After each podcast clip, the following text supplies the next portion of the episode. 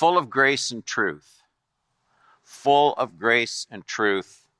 The text for this morning's Christmas message, there'll be three this Sunday morning, next Sunday morning, two on Christmas Eve, 4 o'clock and 6.30. The text is John chapter 1, verse 14. You know these words. And the Word became flesh and dwelt among us. We have seen his glory. We sang about that this morning. Glory as of the only Son from the Father, full of two things grace and truth. Marvelous, marvelous words, these, maybe the greatest ever recorded.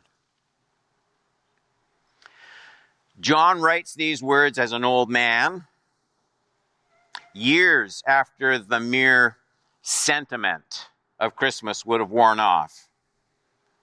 And, and he reaches for uh, better, stronger, more accurate words as to what he saw when Christ came.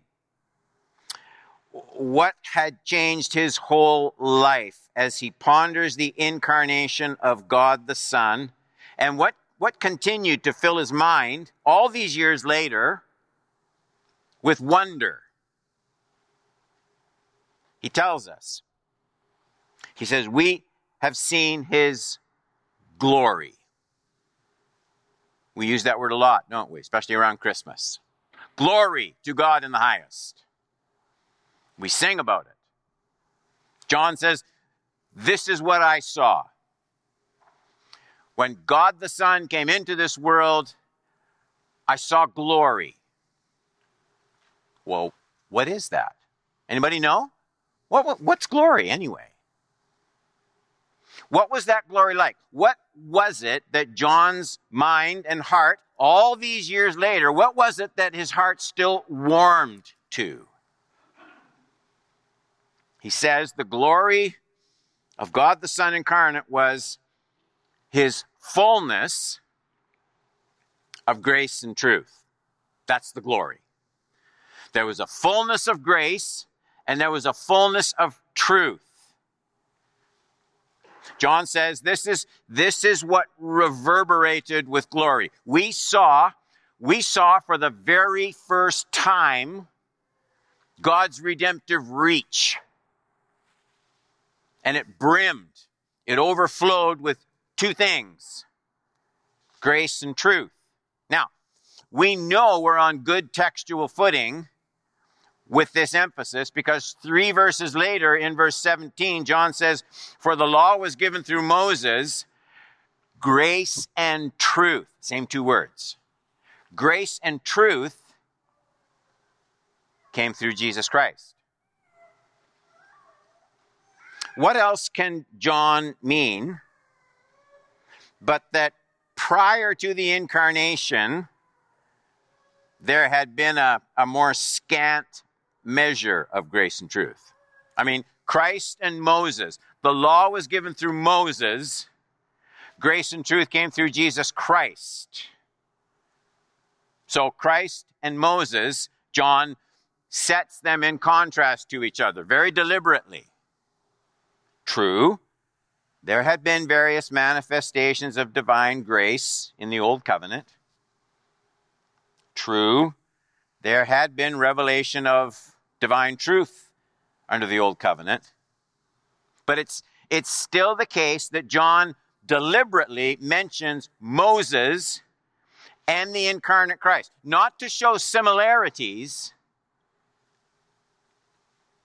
but to distinguish them from each other. There was, there was law dominating from Moses to Christ, and then there came, in a unique dawning, a full a fullness of grace and a fullness of truth in Christ alone. So here's our privilege today. We get to drill down into what John wanted so passionately to communicate when he identified the incarnate Christ as the one full of grace and truth. And, and the conclusion that I want to get to is so important that I'm actually going to announce the conclusion up front so that you'll be able to see it more clearly along the way. I want to say it very carefully. Here's the idea the incarnate Christ, God the Son, came that first Christmas full of grace and truth. Hear me.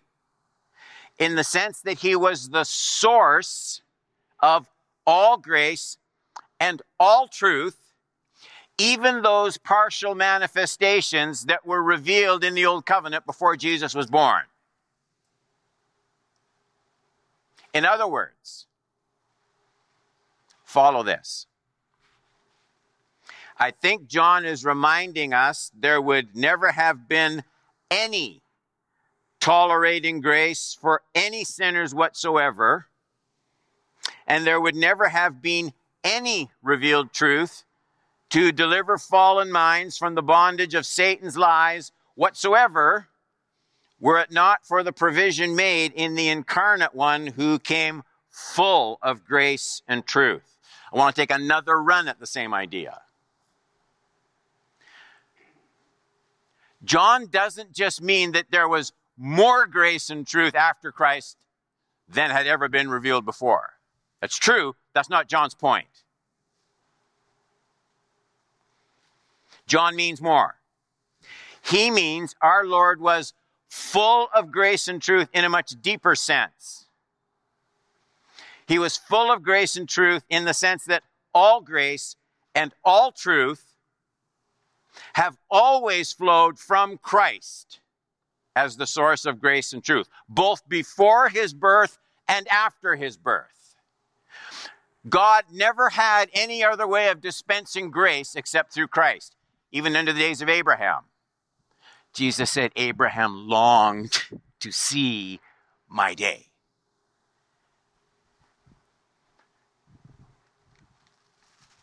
Oh, how we need to think this all the way through.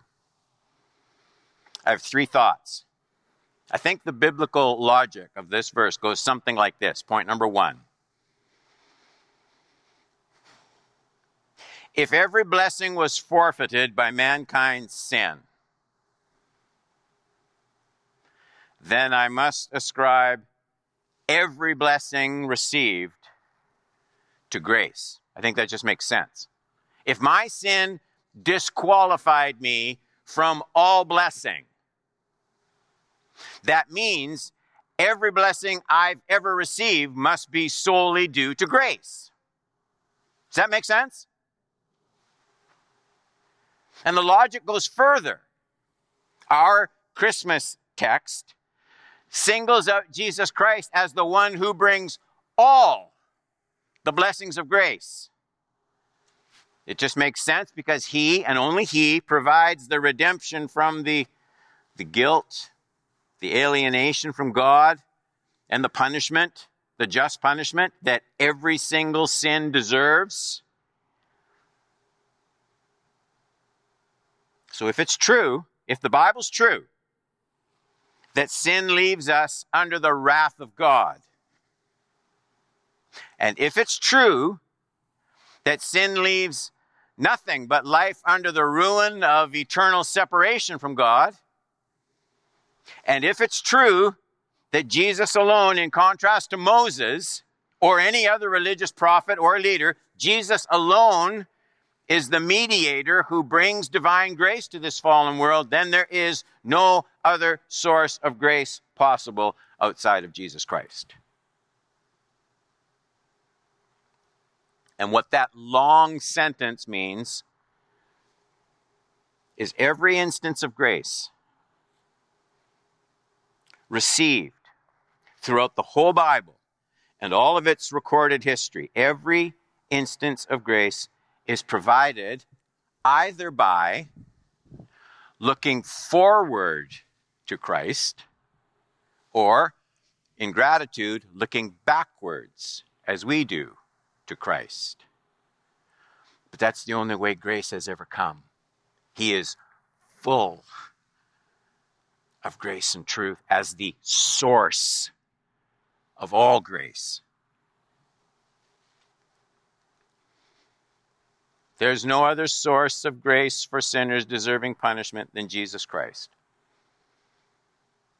Every instance of grace, however ordinary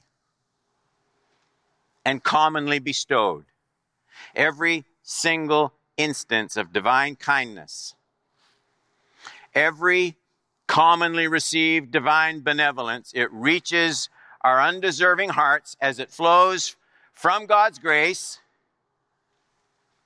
streaming through Jesus Christ.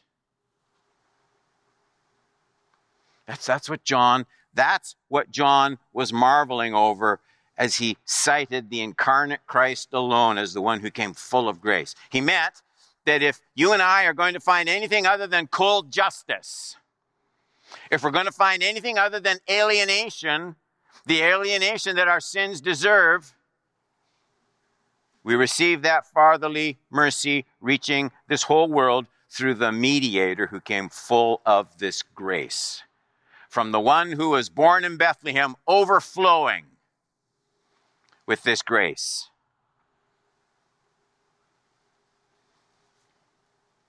Remember, if every blessing has been forfeited by sin, then no blessing reaches my life except by grace. And John says, grace and truth, 17, came through Jesus Christ. That word through is the important word. John clearly means that even divine grace that came before Christ came through Christ. So that divine redemptive grace is never random grace. It doesn't just happen. It is always channeled grace. There's no other source. Now, that's theology. We should apply it to the details. I owe to grace and therefore to Christ that I have daily breath and health. I owe to grace and therefore to Christ that my mind isn't so darkened by sin that I can never come to understand saving truth. I owe to grace and therefore to Christ that I have any power whatsoever to stand against temptation today. I owe to grace and therefore to Christ that I can offer any prayer whatsoever with the expectation of being heard. I pray in Jesus' name. I owe to grace and therefore to Christ that I can endure sorrow with any possibility whatsoever of being divinely comforted. I owe to grace and therefore to Christ that I can approach death with any hope of eternal life. I owe to grace and therefore to Christ that I can face the possibility of eternity with happiness and joy. That's what this means. This is John's point. If grace came through Jesus Christ, 117, then anything I owe to grace, I owe to Jesus Christ. There, there, there are so many people who are hoping who are building their hope for a better life and eternity just on the sentiment of a nice God. Father God being just, holy, eternally turned away from any iniquity, he has no just way of reaching out to this rebellious planet than through the one who came full of grace. But John doesn't just talk about grace in our text, he writes about truth. And that's point number two. Any truth that delivers this world from the bondage of Satan's lies comes through Jesus Christ. For the law was given through Moses, grace and truth came through Jesus Christ. John surprises us, doesn't he, a little bit by linking Christ's fullness of grace with his fullness of truth. I mean, just as all grace that blesses comes through Christ, all truth that frees and delivers comes through Christ as well. Any truth from divine revelation is gracious truth. That's why he links grace and truth together. We need to know that because when God reveals something as true, we don't always feel it with our fallen selves. We don't always feel it as gracious. Our fallen minds chafe against much of divine truth because we find it confining, we find it restrictive, we might even find it unfair or unreasonable. So, so we need John's humbling reminder that our minds, independently, our minds are darkened to the things we most need to know. We need truth. This gospel, we're studying 117 right now. John's whole gospel just consistently sees eternal issues tied up with the light of truth and the natural darkness in our hearts that doesn't want to receive it. I was looking at some of these verses. You know them. 319. This is, this is the judgment. He means this is the assessment. This is the conclusion. Light has come into the world. That's Christmas. That's Christmas. Light has come into the world, but there's a problem. People, here's what they do they love this instead of this. We're in trouble. We, we, need, we need more than light because we don't always like the light. I have come into the world as, here it is again, this is Christmas. Come into the world, that's his birth. I have come into the world as light, so that whoever believes in me may not remain in darkness. Oh, the, the wonder of the miracle of the incarnation with regard to our capacity to think straight. The coming of Jesus marks uh, a turning point in what saving truth can do in a sin darkened mind. The guy who the guy who can't let this subject go, the apostle Paul. He's not as nice to read. The apostle Paul, he can't help but just ramble on and on and on about the effect of Christ on the mind of people. Here's where he does it. Buckle up. If because of one man's trespass, that's Adam, death reigned through that one man, much more will those who receive the abundance of, he came full of this, right? Grace and truth. Much more, those who will receive the abundance of grace and the free gift of righteousness reign in life through the one man, Jesus Christ. Therefore, as one trespass led to condemnation of all men, so one act of righteousness, this is Christ and his righteous life and death. One act of righteousness leads to justification and life for all men. For as by one man's disobedience, the many were, look at this, made sinners. So by one man's obedience, the many will be made righteous. Christmas, Christmas is not the time of year to ignore theology. It's the worst time of year to ignore theology. It's not about sentiment.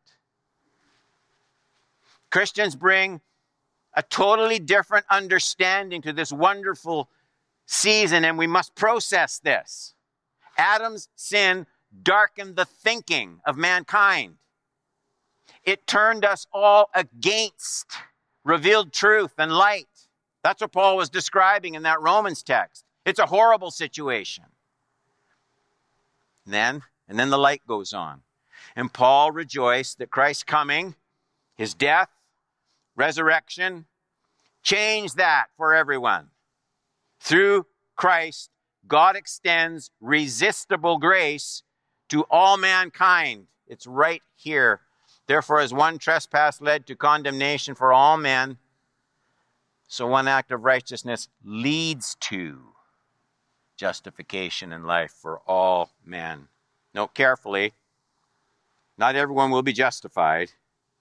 But Christ has brought a light, a light of truth that leads, verse 18, leads to justification and life for all men. Suddenly, because of Jesus, truth can get in where only darkness could get in before.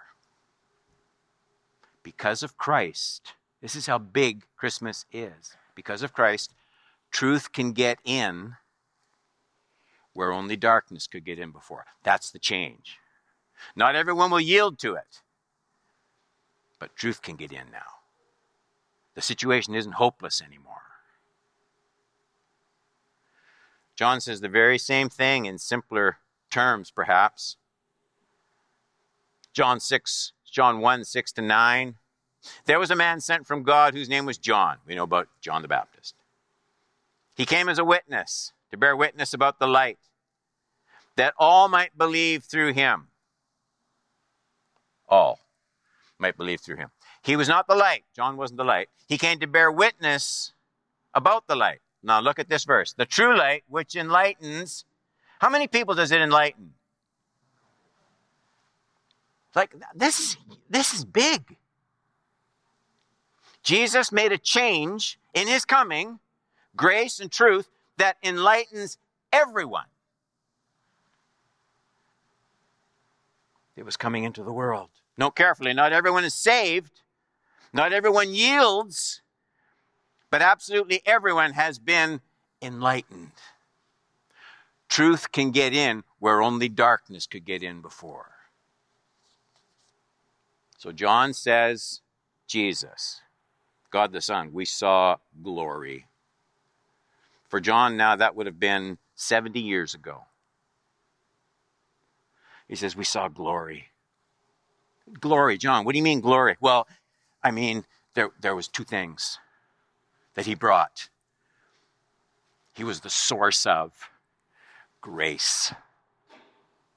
Up until all we had was Moses and the law. The law beating us over the head. Be better, improve, be better, do this, do this. The glory was grace, and the glory was there was truth. He brought truth to dark minds. So John says a mouthful. We're almost done. When he says, grace and truth came through Jesus Christ. Moses, Moses gave the law. But grace and truth came through Jesus Christ. He, he means, he means you and I can't get to the truth about God unless we get it through Jesus Christ. He means, he means we will always be wrong about God unless we come to Him through Jesus Christ. He means we haven't got a ghost of a chance of assessing, forming our own opinions, our own judgments about what God ought to be like, how He should bend to our ways, unless we come through Jesus Christ. Our minds will remain in the dark unless we come to Christ. That first shining star in the sky wasn't a magic trick, it pictured the light that was being born through the womb of that young virgin in that smelly stable. Here's what John is saying. We need to grasp this. If if we could just pause and picture this world as though Christ had never come and taken on human flesh. We will never picture this world as dark as it would be if Jesus had not come. As wicked and perverse as things are now, we can't even imagine how dark the world would be if grace and truth had never come in Jesus Christ Because, uh, to, to, to an even greater degree than we can imagine. Falsehood would everywhere be and always be mistaken for truth. Everyone would always be deluded with false hopes. Everyone would always deal falsely with his or her neighbor. We can't even picture what the world would be like if everyone always substituted lies for truth. Oh, don't don't pass lightly over the revelation that Jesus Christ and only Jesus Christ came full of grace and truth. I'll hurry on to my last point, three.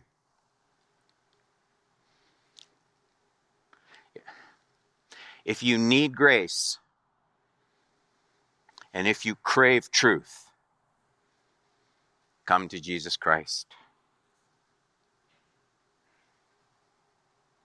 If you need grace, and if you crave truth, come to Jesus Christ. I would make just one more observation from our text 14 and 17.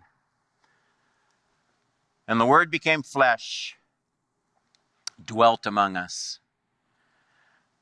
We have seen His glory. Glory as of the only Son from the Father, full of grace and truth. For the law was given through Moses.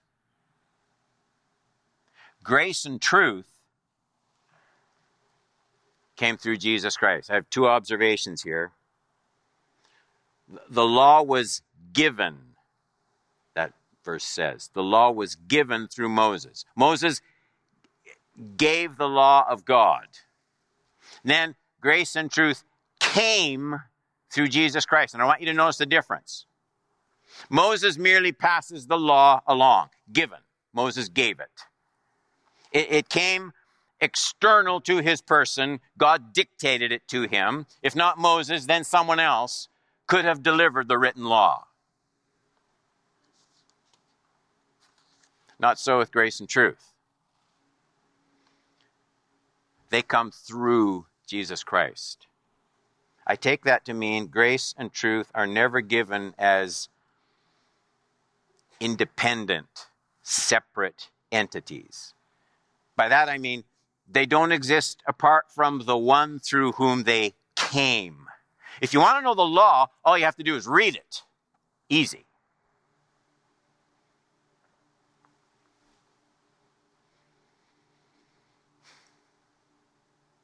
But if you want grace and truth, if you cry out for God's grace, if you hunger to know Him, well, then you have to come to a person. Then you have to come to Jesus Christ, the one full of grace and truth. You see, grace and truth don't come as unattached gifts, like the present you have wrapped under your tree. It doesn't work like I can come and just give grace, a bundle of grace, and I pass it to Chris and he takes it. Jesus doesn't give grace that way. Grace and truth come from being attached to Jesus Christ. They aren't separate entity, en- entities that he just dispenses like you give your child his allowance.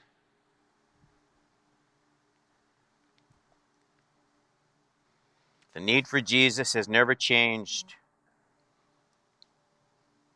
Every man, every woman, every young adult has lurking in the depth of his or her heart a memory of some past act or failure that only needs slight fanning before you're filled with regret and guilt. Everyone. Everyone hears these words and knows that he or she has some deed, some unknown, unspoken deed, if if it were exposed to everyone this morning, you'd be embarrassed.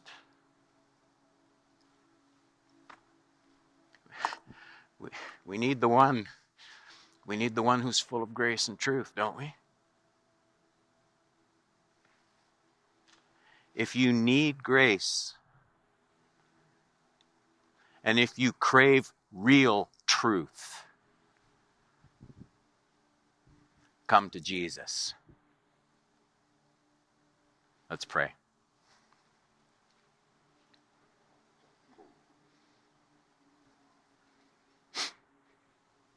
I guess I, I just feel this uh, necessity. No one's looking around, church is just praying.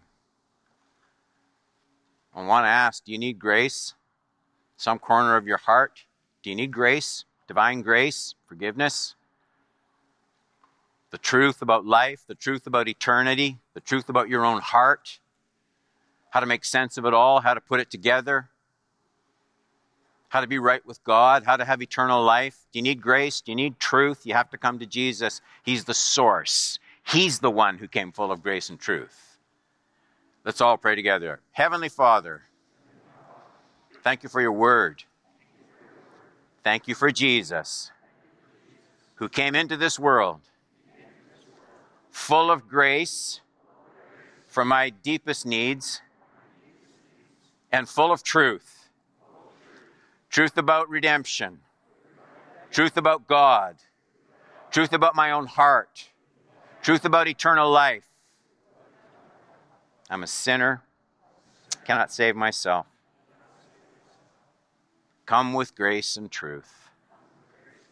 And as you give me strength, I will live my life for you. In Jesus' name I pray. Amen.